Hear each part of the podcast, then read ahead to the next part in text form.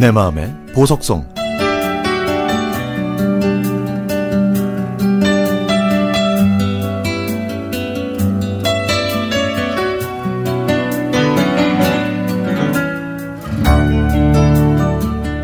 15년 전 마지막 삶을 준비하는 환자분들이 계신 호스피스 병동에서 남편을 처음 만났습니다. 저는 간병인 봉사로 남편은 통기타 연주로 환자들의 마음들을 어루만져주는 봉사 활동을 하고 있었죠. 그때 제 미래의 남편이 될 그는 매주 그곳으로 와서 어르신들이 좋아하는 노래로 환자들의 아픔과 고통을 잠시나마 잊게 해드렸습니다. 노래를 끝낸 남자가 의자에서 일어서는데 왼발이 불편한지 절룩거리면서 일어서더군요. 알고 보니 그는 교통사고로 왼발을 잃어버린 장애인이었습니다. 의족을 한 채, 한 손엔 지팡이, 한 손엔 기타를 들고 일어나는 그를 본 사람들은 응원의 박수갈채를 보냈고, 그는 다음 주에 또 오겠다는 약속을 하고 돌아갔죠. 그날부터 그 남자가 제 머릿속에서 떠나지 않았습니다. 자기 몸도 힘든데 왜 여기서 봉사를 할까? 무슨 사연이 있을까? 하는 궁금증이 생기더군요. 그 남자는 몇 달 동안 그 시간을 지켰고, 어느 순간 저도 그를 기다리면서 언젠가부터 제가 그를 사모하게 됐습니다. 이게 동정인지 사랑인지 고민했지만 결국엔 사랑이라는 걸 깨달았죠. 어느 날 제가 용기 내서 봉사를 마친 그에게 다가갔습니다. 저 저기 저, 기 노래 정말 좋았어요. 이, 이거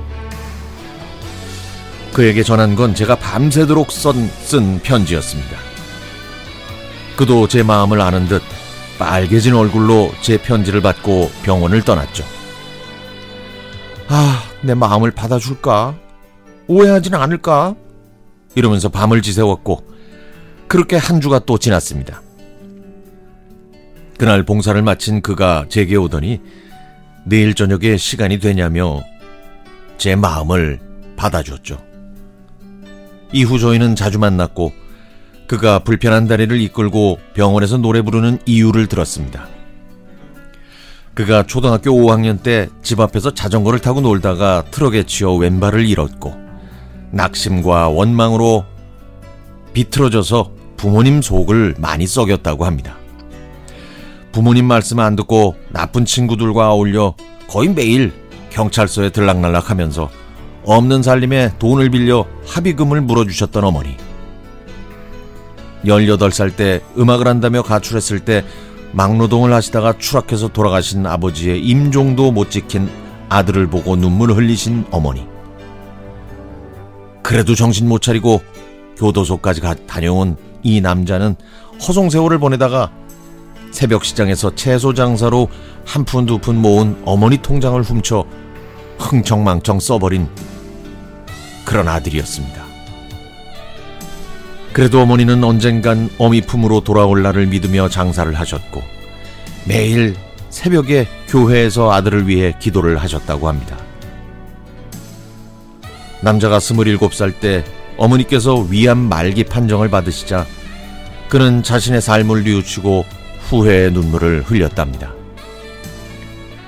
아들이 기타 치는 모습을 좋아하셨던 어머니를 위해 그는 병실에서 노래를 불러드려 어머니를 즐겁게 해드렸죠. 그러면 어머니는 변한 아들의 모습이 고마워서 행복한 미소를 지으셨다는군요. 하지만 어머니께서는 아들이 호스피스 병동에서 기타 치는 모습을 보시다가 주무시듯 편안히 하늘나라로 떠나셨다고 합니다. 그래서 이 남자는 어머니가 그립고 또 못다한 효를 대신해 어머니와 같은 아픔을 겪고 계신 호스피스 병동 환자분들을 위해 작은 봉사를 한다고 했죠. 그의 얘기를 듣고 저는 결심했습니다. 이 남자를 도우며 늘 함께 작은 기쁨과 행복을 같이 하겠다고. 그리고 가족과 하늘에 계신 어머님의 축복 속에 저희는 결혼을 했는데요. 지금도 저희는 매주 요양원과 호스피스 병동을 오가며 봉사활동을 하고 있습니다. 힘들고 부족하지만 작은 기쁨으로 행복을 전하는 봉사와 헌신으로 만난 저희 부부는 서로에게 빛나는 보석 같은 존재입니다. 남편은 지금도 어머니를 생각하며 소외된 분들, 아프신 분들께 희망의 노래를 들려드리기 위해 오늘도 저와 함께 길을 나섭니다.